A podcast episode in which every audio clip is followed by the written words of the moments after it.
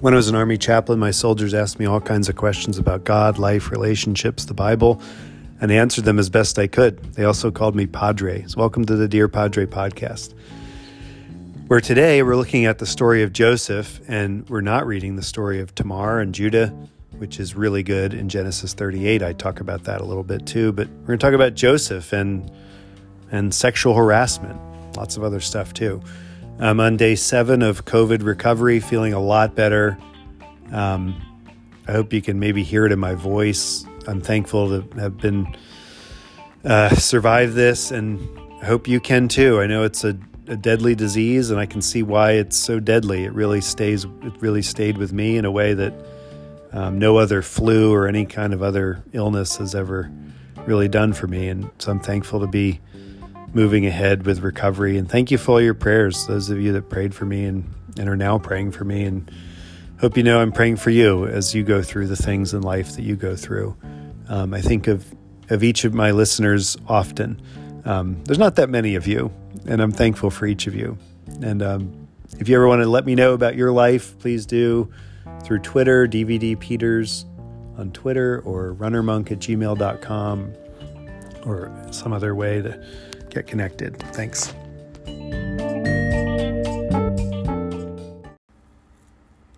I'm not sure why our lectionary skips over chapter 38 of Genesis. Uh, we went from chapter 37, where Joseph is sold into enslavement by his brothers to the Ishmaelite Midianite traders, and they take him to Egypt and sell him again hopefully for their sake, for, for a profit. Um, so he is now a commodity.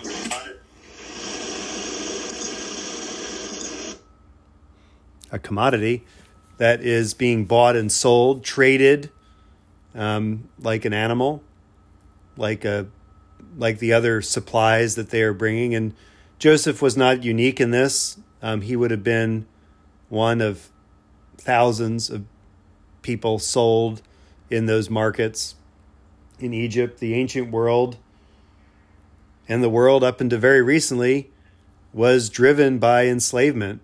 Um, enslavement, uh, the institution of enslavement, and the people that kept it rolling um, have are, are the sources of most of what we see from ancient civilization today. We look at the pyramids built by Pharaoh. Well, not exactly by Pharaoh, by the enslaved peoples that he enslaved. And so it is with pretty much every other major monument, including uh, our White House in our nation's capital and a few other government buildings there, and many other buildings, um, including the first uh, church in Texas, Episcopal Church in Texas, in Matagorda, Bay, Texas, um, our first church built with enslaved labor. So this is not that long ago, and yet Joseph's story comes to us uh, through the long hallway of time, but it's still very um, contemporary in many ways. And yet, chapter 38 is skipped over the story of Judah this is Joseph's brother, half brother, and Joseph's sister, Tamar, and all that unfolds there with them. That is skipped over in our lectionary. It's worth a read um, on your own. I invite you to read that, chapter 38 of Genesis. Um, a story that will boggle your mind and confound you uh, with its depth, with its prophetic words, and with its truth. And then we pick back up in chapter 39, back flashback to Egypt. The narrator takes us back to Egypt to what's happening to Joseph. He's sold into Potiphar's house, the captain of the guard, a high official in Pharaoh's government. And it says the Lord was with Joseph, and he became successful. This uh, divine favor that is showed to Joseph is woven throughout his story. It seems like the worse people treat Joseph, the more, the better God treats him. Um, and the, the way God treats him better may not be seen as better from Joseph's perspective. He is given more and more responsibility. He is taken to new heights of influence and power from which then he is toppled. He rises quickly in leadership in Potiphar's house. Um, he's in charge of every single thing that happens in Potiphar's house, every single thing. And so when this scenario happens with Potiphar's wife, we don't know her name. We're not really even sure about Potiphar's name. It's probably a title. Um, when Potiphar's wife says that she casts her eyes upon him, she he's a good-looking guy, and she asks him to sleep with her. The euphemisms for sex abound in every language, including ours, um, and it, uh, they abound in Hebrew as well. And here it's pretty clear what's happening in the story, even though it's all euphemistic. Come lie with me, um, and other invitations. And Joseph makes it very clear that this is not something that he will do. He calls it a great wickedness and a sin against God. This is the first sign we have of Joseph's faith in the story. Um, I don't believe that we have any account of him expressing faith after he's sold and to this point. And it says that he real he recognizes that even though he's far away from his family, he's far away from the land of Israel, the land promised to his ancestors, to Abraham and his family. Um, even though he's far away from the regional God, as gods were seen in those days as being very regional, like they didn't extend outside their territory or borders or city limits. Um, even though he is far from home in so many ways, he's adopted a new language, a new identity. He has lost his connections to his past. And yet, he says, How can I sin against God? The language of God in this text, um, I think we should take note perhaps that the narrator says that Yahweh is with him, the Lord. In the English Bibles, it's usually written out in all capital letters L O R D.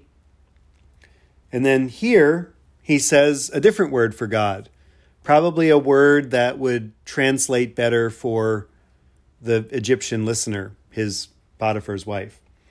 Um, so the name of God, expressed in English as L, capital O, capital R, capital D, um, is different than the generic concept of God.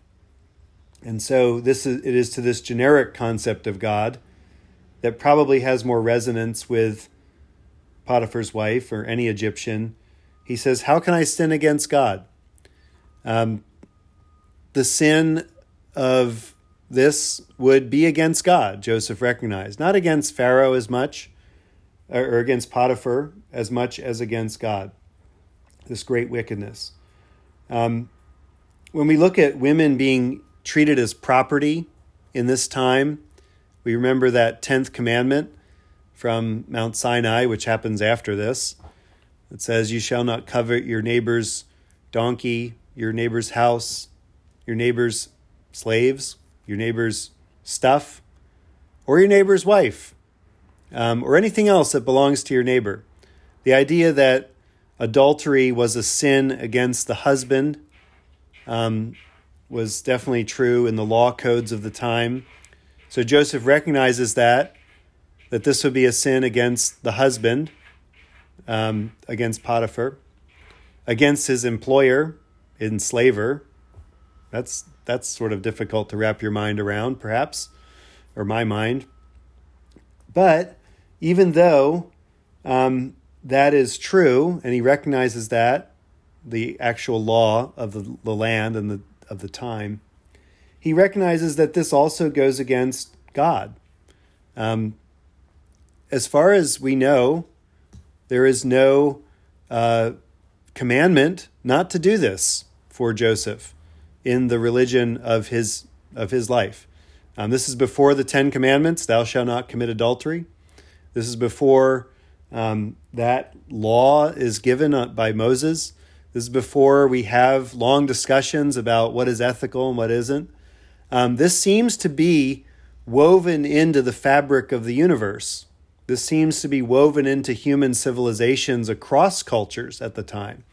Um, for Joseph's culture and for the Egyptian culture, we know they share a similar ethical base basis. We remember Abraham and Jacob when they go down to Egypt, and the Pharaoh sees Sarah, Abram's wife, and says, um, "Wow, that's a pretty woman.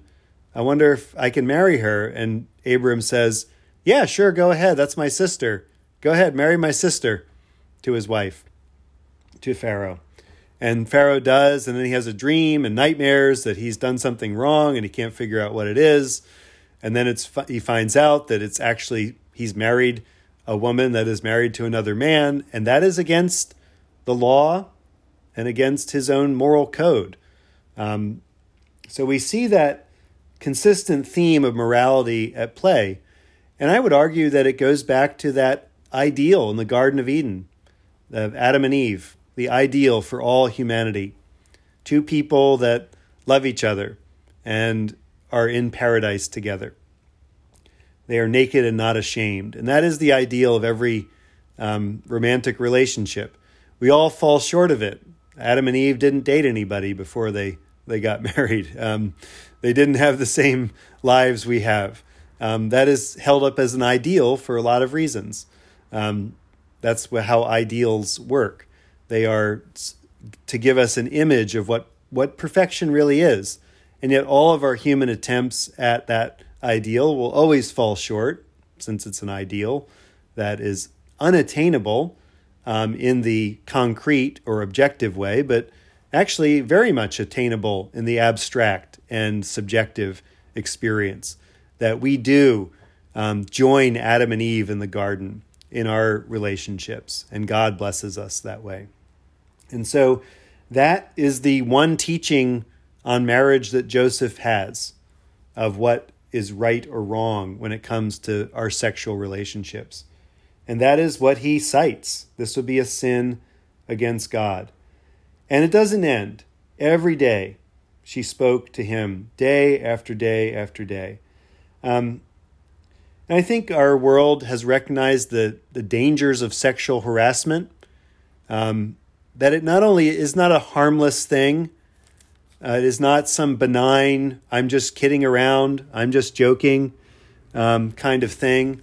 Sexual harassment in the workplace, which is the case for Joseph, um, is something that really drives uh, people to extremes. Um, it is not some innocuous thing. If you've ever been sexually harassed by someone, um, in this case, it's a woman with immense power over an enslaved person, Joseph. Um, so that power imbalance is what makes it really terrible and excruciating and hard to live with. Um, but sexual harassment is really awful because there's no escape from it. And the person doing it can always claim, I'm just joking around. No big deal. I don't know why they're making such a big deal out of it. Um, and yet, in this story, in Genesis, from the dawn of time, we can see it at play and how destructive it is. We can only imagine what Joseph is going through in this tortured everyday today existence. It says in the text, even as she speaks to him day after day, he would not consent to lie beside her or be with her. Again, these euphemisms for sex that are abounding in the text. Um, and then it all comes to a head. It all comes to a dramatic conclusion, as all sexual harassment cases do. Um, there is this time of joking around and teasing and all the other little steps that add up to um, actual violence. And in this case, um, she grabs at him and she grabs hold of him. At this point, he has very little choice. He's already made up his mind that he's not going to sin against God. And so he runs. Uh, people in that time in Egypt, it seems as, from what we can reconstruct from this story, they don't wear a lot of clothing. Um, they wear the bare minimum. If you ever lived in a hot place like Texas in the summer, you wear the bare minimum to get by.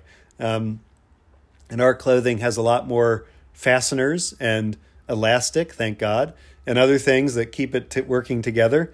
Um, it seems like what Joseph is wearing is probably a towel or what we would call a towel. Um, as we see depictions of Egyptians wearing, usually shirtless, uh, wearing a towel. Um, we can imagine enslaved Egyptians, uh, although even though they might have dressed up as household um, servants, uh, were probably not more dressed than that. So she grabs the one article of clothing he has on, his last shred of dignity and decency on this earth, and he runs. And so he runs outside naked. Um, a dramatic scene by any account. Um, immediately, she screams that she is being attacked. Um, she points out that it is his race that has caused this. She says, See, my husband, she blames her husband, has brought among us a Hebrew to insult us. The fact that she knows about the Hebrews is quite significant. Um, the Hebrews at this time are a small tribe of 12 sons of Jacob, and that's it. Like, that's the whole thing. That's the whole tribe right there. Um, it's not that many people, and yet she knows something about them. And she has insinuated or declared that it is this racial identity that Joseph has that is the problem. Um, this is something that people have done throughout the ages. Whenever we see something we don't like, and we can identify it with a particular race of people or a different kind of character of people or some other identifying marker, um, then they stand for the whole group. And racism is taking um, something that is something humans do that we don't like and identifying it with a race and saying it's because of the race that they are doing this. And this is what she does insulting him, denouncing him. And so there's a panic in the household. Um, and she accuses him of attempted sexual assault. Um, and the weird thing about this part of the story is that Joseph is caught, arrested, and Potiphar, who has immense power to kill slaves, um, that's not outside the bounds of what would happen to an enslaved person if they did something like this. Um, he's put in jail. It has led many to believe that perhaps Potiphar believed Joseph in the account, um, that he didn't believe that he had actually sexually assaulted his wife. Hard to know. It doesn't say in the story. But this is where Joseph ends up in prison.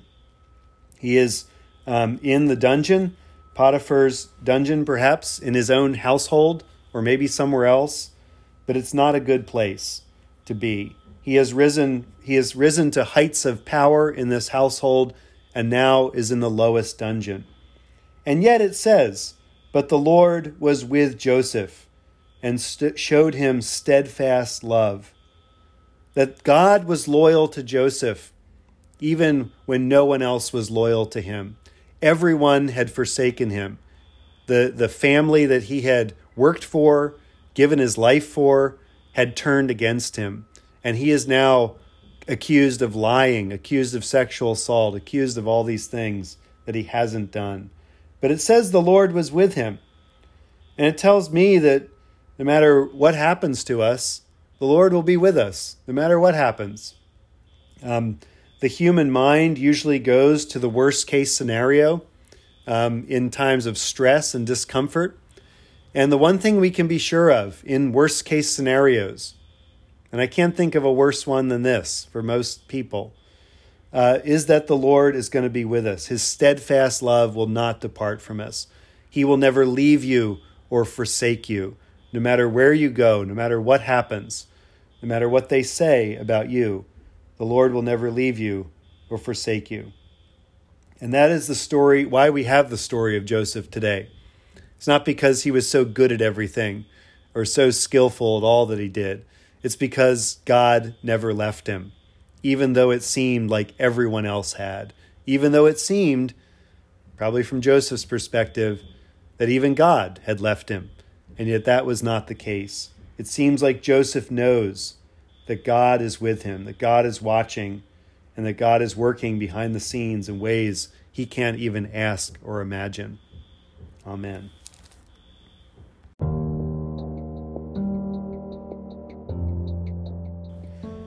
My soul doth magnify the Lord, and my spirit hath rejoiced in God my Saviour. For he hath regarded the lowliness of his handmaiden. For behold, from henceforth all generations shall call me blessed. For he that is mighty hath magnified me, and holy is his name. And his mercy is on them that fear him throughout all generations. He hath showed strength with his arm. He hath scattered the proud in the imagination of their hearts. He hath put down the mighty from their seat, and hath exalted the humble and meek. He hath filled the hungry with good things, and the rich he hath sent empty away. He, remembering his mercy, hath holpen his servant Israel, as he promised to our forefathers, Abraham and his seed forever. Glory to the Father, and to the Son, and to the Holy Spirit, as it was in the beginning, is now, and will be forever. Amen.